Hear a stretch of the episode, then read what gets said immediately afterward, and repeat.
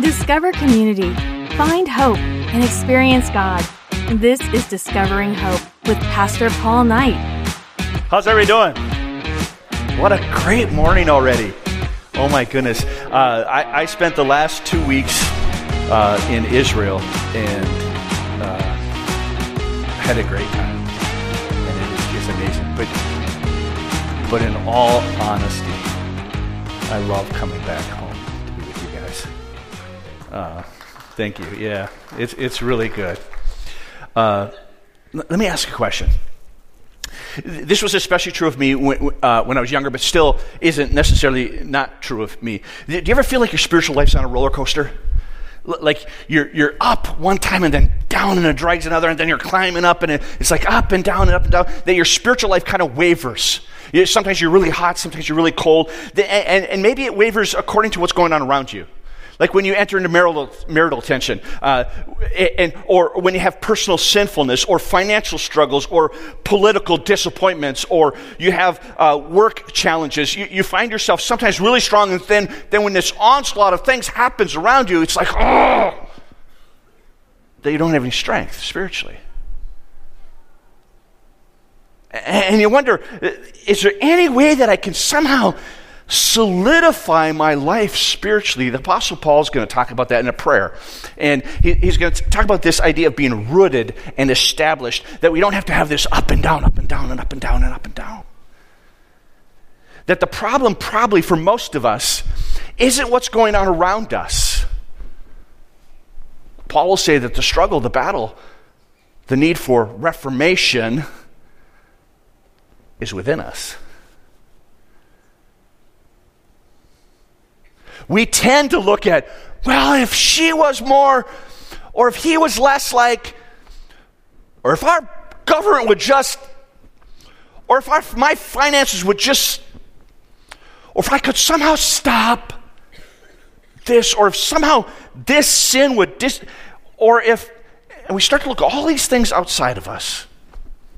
The Apostle Paul, in the prayer that uh, he's going to share with us, it, it speaks about this inner being space. That it's not really about what's out there. It's about what's in here. That most of our struggles are up and down spiritual stuff. Isn't the battle on the external or the remnants of our past or the horrors of our future. It really has to do with our inner being. So if you want to open up your Bible to Ephesians chapter 3, this is, I, I say this way too often, and it, it's so uh, true and not true. This is one of my favorite passages in the Bible. About 20 years ago or so, uh, I, I, was with, with a group of people, and we were assigned to find a word that we wanted to represent our lives, and I chose a word out of this passage. A, a word that, uh, well, I'll just tell you what it is. The word rooted. And if you know me, that's like the antithesis of who I am. I don't want to, like, I want to change and move and do it. But, but I thought the biggest need of my life, the thing that's going to transform me, is if I could be rooted in Christ, have a depth to my trust in Him and my love for Him I, and His love for me, that, that I could find myself with my roots deep. Let, let me read the passage. Ephesians chapter 3, we're going to start at verse 14. And, and let me just say this if, if you're a person that's a follower of Jesus Christ and you've never been baptized, at the end of the service, you just come up. If you if you're home or uh, getting ready for communion, make sure you have the elements there because we're going to roll right into the celebration of the Lord's Supper. Ephesians chapter three, starting at verse fourteen. Could we stand? In honor of God's word, as the Apostle Paul tells us to kneel. but we'll stand in honor of his word. Paul writes, For this reason, I kneel before the Father, from whom every family in heaven and on earth derives its name. I pray that out of his glorious riches he may strengthen you with power through his Spirit in your inner being, so that Christ may dwell in your hearts through faith. And I pray that you, being rooted and established in love, may have power, together with all the Lord's holy people, to grasp how wide and long and high and deep is the love of Christ. And to know this love that surpasses knowledge, that you may be filled to the measure of all of the fullness of God. Now, now to him who is able to do immeasurably more than all we ask or imagine according to his power that is at work within us, to him be glory in the church and in Christ Jesus throughout all generations forever and ever. Amen. God, I pray. I ask you, Father, through the power of your Holy Spirit to strengthen us as your children. In the inner being of our lives, Father, to teach us how wide and deep and long and high is your love, Father, that you would somehow transform the battles within us into places of rootedness and establishment in your love.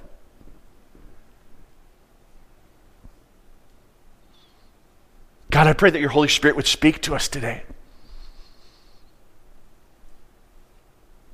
That you would provide the unction of your Spirit. And that you take words and drive them into our hearts. I pray this in Jesus' name. Amen. You may be seated. So I, am going to divide this message into two or three uh, weeks, but we're going we're to start with this this first one. It, it, it starts with this one. It, it's the phrase that Paul says, "Kneel, I kneel, I kneel before the Father. I, I kneel before the Father. For this reason, I kneel before. The, what reason? What reason?" Paul has been writing from prison this, this, this letter, and he, he says, he's, he's like, because of this, because of this reason, because of everything I've discussed with you, I kneel before the Father. I kneel before the Father because I was once dead in my transgressions and sins, hopeless and helpless. And Christ made me alive and seated me with him on the right hand of God the Father. That, that I was once, I, I kneel before the Father because I was saved by God's grace, not by my works. I kneel before the Father because I'm a piece of work. I am God's masterpiece, His handiwork, His craftsmanship. Because of that, I kneel before my Heavenly Father. I kneel before the Father because I'm no longer an outsider looking outside the fence, wanting to be in, wanting to be part of the family. I'm no longer there. I'm no longer an alien and a stranger. I'm part of the family. I'm a child of the King of Kings and the Lord of Lords because of that. I can kneel. I kneel before the Father because He has given me access He's given me the Disneyland card that says, All that I am and all that I have is available to you as my child. I kneel before the Father because He's my cornerstone, because He's the one who, who builds my life and shapes my life, that I find all of my purpose and all of my place and all of my meaning in relationship to Him as my cornerstone. I kneel before the Father because He's like a capstone all of the weight of my life can rest on Him. I kneel before the Father because I've been purchased by the blood of Jesus Christ. I am forgiven. I am set free. I am His. I kneel before the Father because I'm on a mission. I'm on a mission. He has given me the good news of his kingdom. He's given me the mysteries of his kingdom. He's invited me to spread the message of his love and his grace to all the world. I kneel before the Father because of everything that's going on in this world. And I realize that when I kneel, it's an acknowledgement that I can't, but that He can. I kneel before the Father because I'm not able to fix even the battles within me. But I trust that He is. For this reason, for this reason, I kneel before the Father because I know that God is omnipotent, He's all powerful. He can do immeasurably more than all we ask or imagine to, to, work within us, to shape us, and to mold us, and to root us, and to establish us. I kneel before Him because it's a posture. It's a posture of submission. It's a posture of reverence. I kneel before the Father because it's a posture of vulnerability.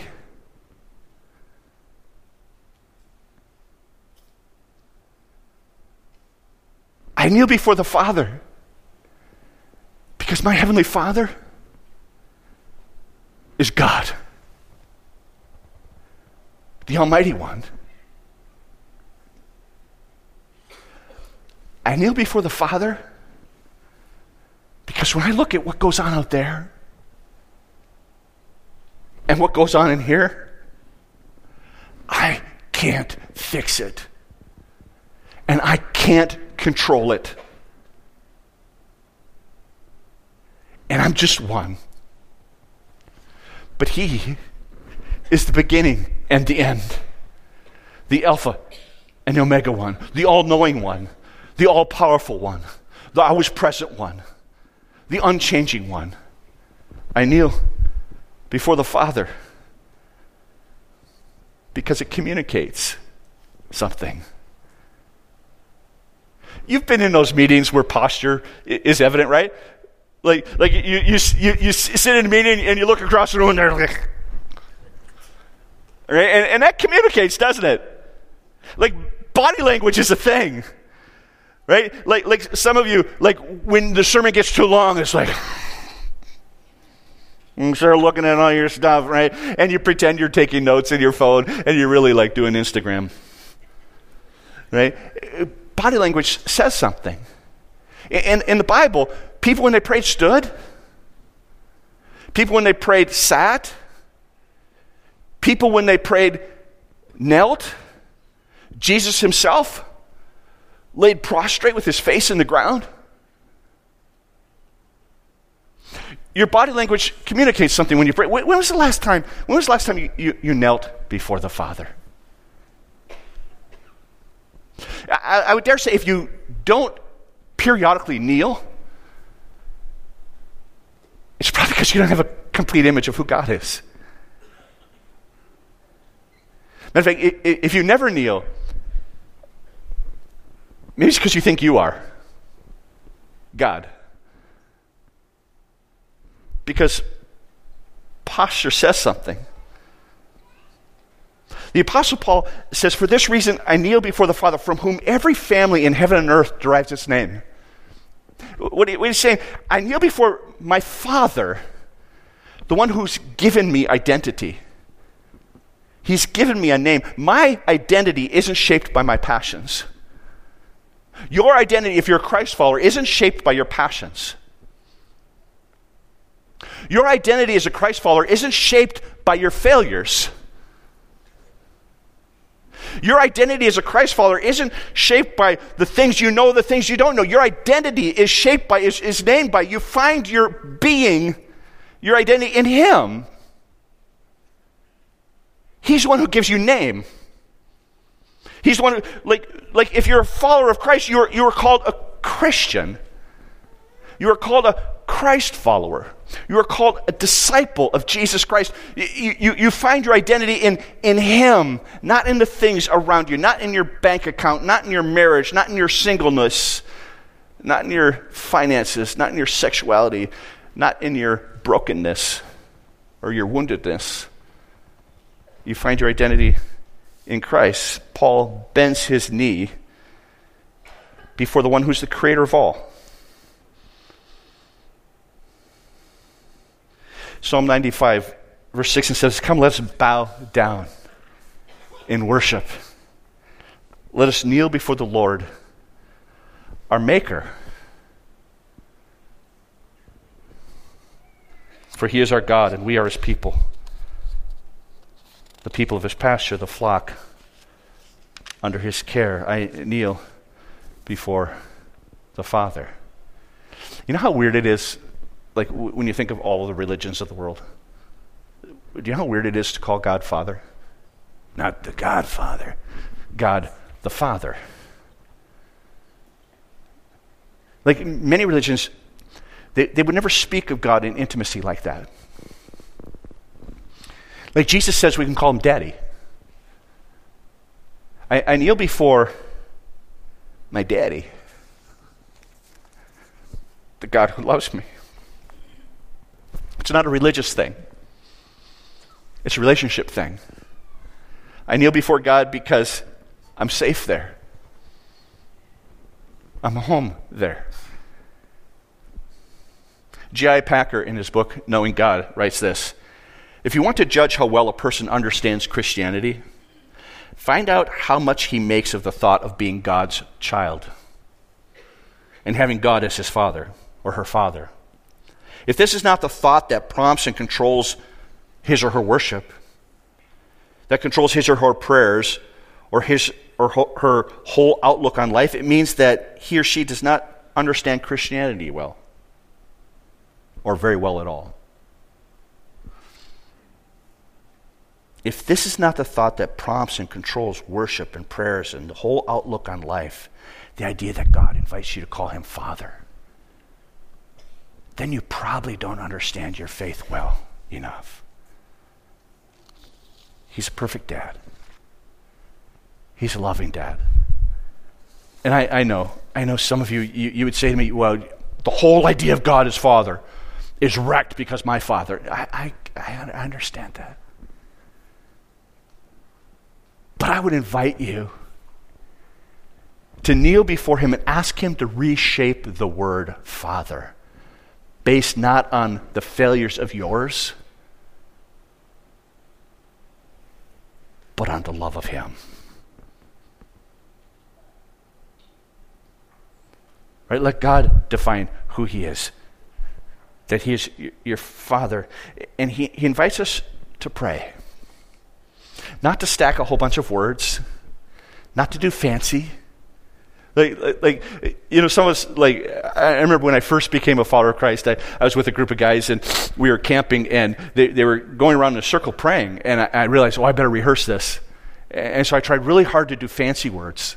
I, I think I even called God thine or, or thou dost, right? Or like, like I would never talk like that. Like he invites us to relationship, not a religious exercise. In, in the Lord's Prayer, it, it starts, Our Father. The Apostle Paul, what, what he's saying here, he is from prison. From prison, he's kneeling before the Father the one who every family in heaven and earth derives their name, who gets their name, that we find our personhood and our identity before Him. Here, here's, a, here's a little invitation. At some point today, get down on your knees. And for whatever reasons you can muster and remember about Him and what He's done for you, kneel before Him in this place of reverence and vulnerability and humility and submission. I know some of you are physically unable. I know others of you it will be very difficult to you. For those of you who is difficult for, step into the diff- kneel into the difficulty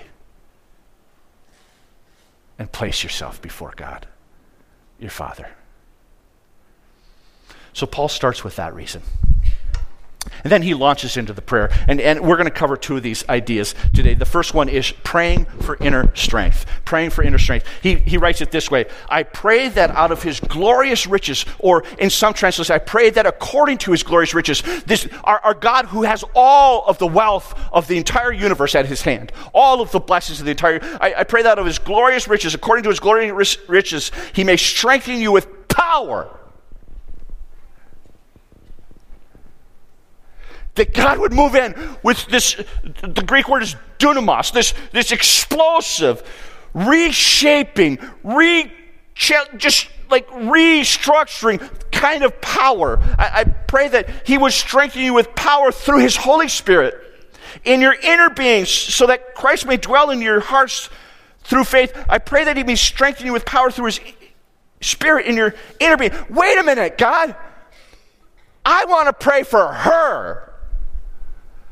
I want to pray that, that, that they stop bombing that country. I want to pray for that. I'm not saying don't pray for that.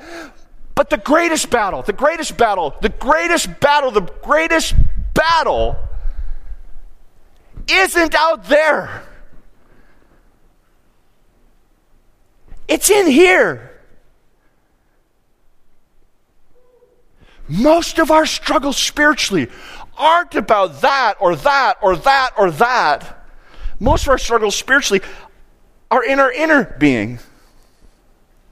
So he wants to put his Holy Spirit in here and begin to reshape and refabricate and help us dig deep. To strengthen us in our power. Kent Hughes, who's a pastor from uh, the Chicago area, writes this Just as the ill or infirm need to be strengthened so they can take in all that life has to offer, so also God's children need to be inwardly strengthened to receive all the blessings God desires for them. Paper bags are not fit containers for valuables. That what he's saying is that we need to have a work of God so that we can contain, so that we can host, so that we can have all of the blessings of His kingdom. When I, when I was a kid, uh, I, I, grew up in Proctor, Minnesota. Some of you, I, I talk about this too much probably, but uh, at Halloween, which I know it was Halloween, but I didn't know better right? My, my, we, we did the, tr- the trick or treating thing. We'd go on one side of town and then on the other side, and we fill our bags with as much candy as we c- could. And it was amazing. Like the, the hundreds of houses, we just like pack them full. And we'd have our paper bags, and we target, usually target bags with the red mark on there. And, and we'd bring them home and full of all these treasures. Well, there's some east side kids, west side kids, west side kids, evil children that lived on the west side beyond the railroad tracks.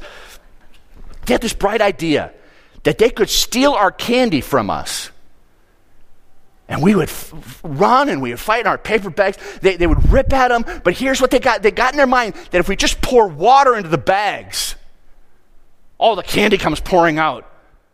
Oh! That the easiest little storm, the easiest little pressure from the inside or the outside would tear open the bag and our treasures would fall on the ground.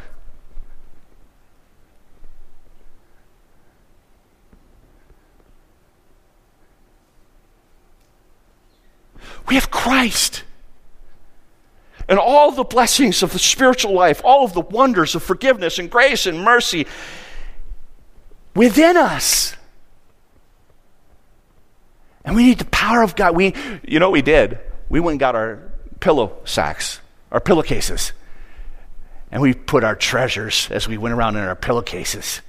And so when they came to try to pour water, no, I didn't do that. We battled back by making the vessel stronger than the power of the enemy, the West Side kids on the other side of the tracks. Kids that went to Summit Elementary School. Horrible kids. No, I'm sorry. Until I was transferred to Summit in fourth grade, then I realized how beautiful they were. but we're trying to put spiritual things the power and presence of God without the reworking of God. We have these treasures of God in torn and damaged vessels that, at the slightest discomfort, at the slightest storm, we rip open and we fall apart. And God has so much for us.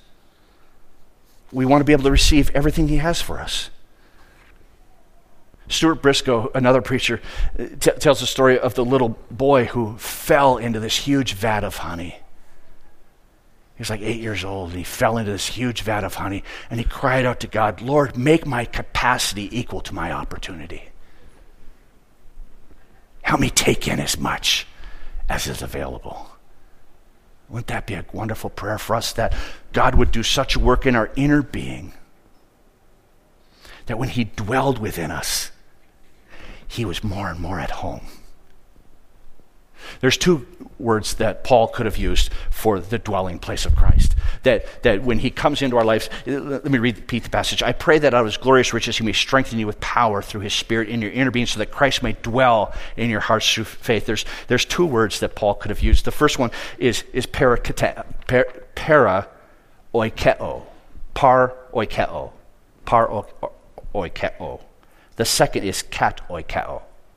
Two Greek words par oikeo basically means to dwell like in, in temporariness. It's, it's like, like a hotel room.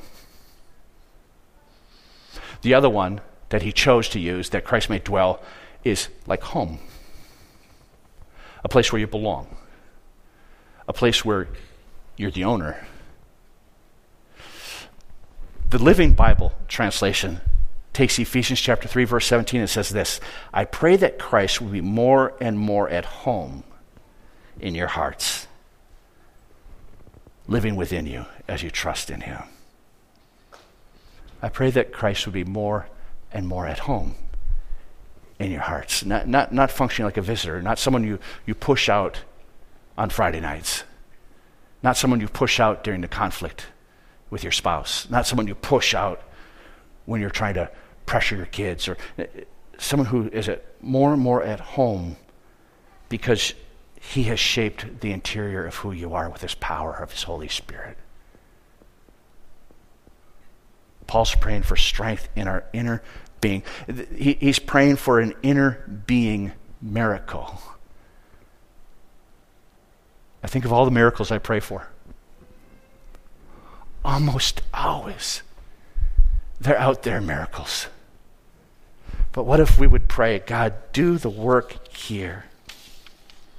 Do the work here. Eh, you know, and when you're kneeling and you're before God, it, it's not like something we work up so that He's pleased with us or we work it up so that He does what we want. This inner working, this spiritual work, is something He sends down because we're His children and we yield to Him and we're open to Him. Here's, here's the last piece of, of this prayer that we're going to look at this morning. This is point number three. Paul is praying for the comprehension of love. And I pray, Paul writes, that you being rooted and established in love may have power together with all the Lord's holy people to grasp how wide and long and high and deep is the love of Christ, and to know this love that surpasses knowledge, to, to grasp. He said, I, I want you to be able to lay hold of it. I want you to be able to attain it. I want you to be able to make the love of Christ your own. I want you to get it. I want you to understand how much He loves you. I, I, I, want you to know the, the, the width and the height and the depth and the length of His love. I, I, I, I want you to really, really, really, really understand it in the depths of your being so that no matter what goes on out there, you are rooted and established deeply in His love, that there's nothing going to waver that for you. I, I want you to get it. I want you to understand that He died for you, He gave it all for you. Because he loves you so very much. You matter so much to him. It, listen to this. Let this verse just stun you for a moment. This is in John chapter 15, verse 9. Jesus says, Just as the Father has loved me. Think about that. Just as God loves Jesus.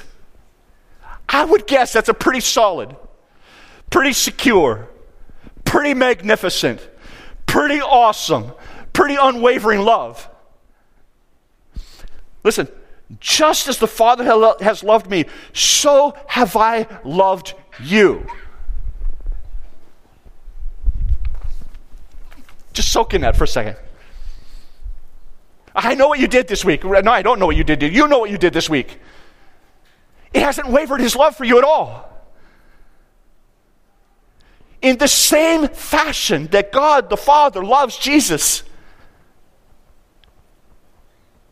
with the same capacity as God the Father loves Jesus. He loves you. But I don't deserve that. I, I, I kneel before the Father Because he loves me in such a magnificent way. He said, I want you to know how, how, how, how stunning that is, the, the depth of that, the unwaveringness, the undiminished part of that. I, I want you to be rooted in that. I, want you to drive the roots of your life so deep into the love of Christ that no matter what storm waves on the top of your life, you are rooted deeply in His love. That nothing can rob you of His love. Nothing will make you question His love. Nothing will make you think, I wonder if He still loves me because you're deep, deep, deep, drawing strength and stability. I, I want you to be, be established like the foundation of a house. You know, it, it, it's talked about uh, the, the walls on our church go like eight feet or so into the ground. When, they built the, the addition here, I, I remember looking, they dug a long way down. This, is, this, this house is like a bomb shelter. That's where your heart can be. Rooted and established in His love, able to withstand the storms and the seasons of drought or the seasons of disaster in your life. The stability that comes from His love. I pray that you, being rooted and established in love, may have power, together with all the Lord's holy people, to grasp how wide, wide, wide, how wide, wide enough to include anybody who calls on the name of the Lord Jesus Christ. Long enough to take you into eternity. The love of Jesus, it says, when He has you, you have a guarantee of your inheritance in heaven. Ephesians 1, verse 13. High enough, deep enough. A.W. Tozer writes, because God is self existent, His love had no beginning. Because he's eternal, his love can have no end. Because he is infinite, his love can have no limit. Because he is holy, it is the quintessence of a spotless purity. Because he is immense, his love is incomprehensibly vast and bottomless and shoreless. I can't make you let him love you. But I'd like to give you an invitation. Let God love you. Just ask Him. Ask Him to pour the power of His Spirit into your inner being. So that when your marriage is wavering, you're secure, rooted, and established in His love. When your finances are tanking, that you are rooted and established in His love that when the politics are dreaded and awful seeming, when the world is in massive discord, you can find yourself rooted and established in His love.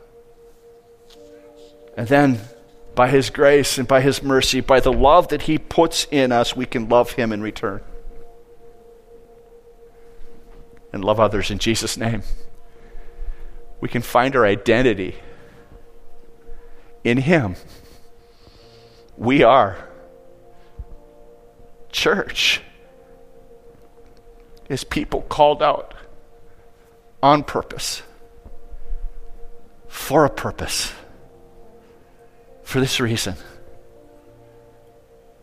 I kneel before my Father in heaven because he's fond of me and he loves me.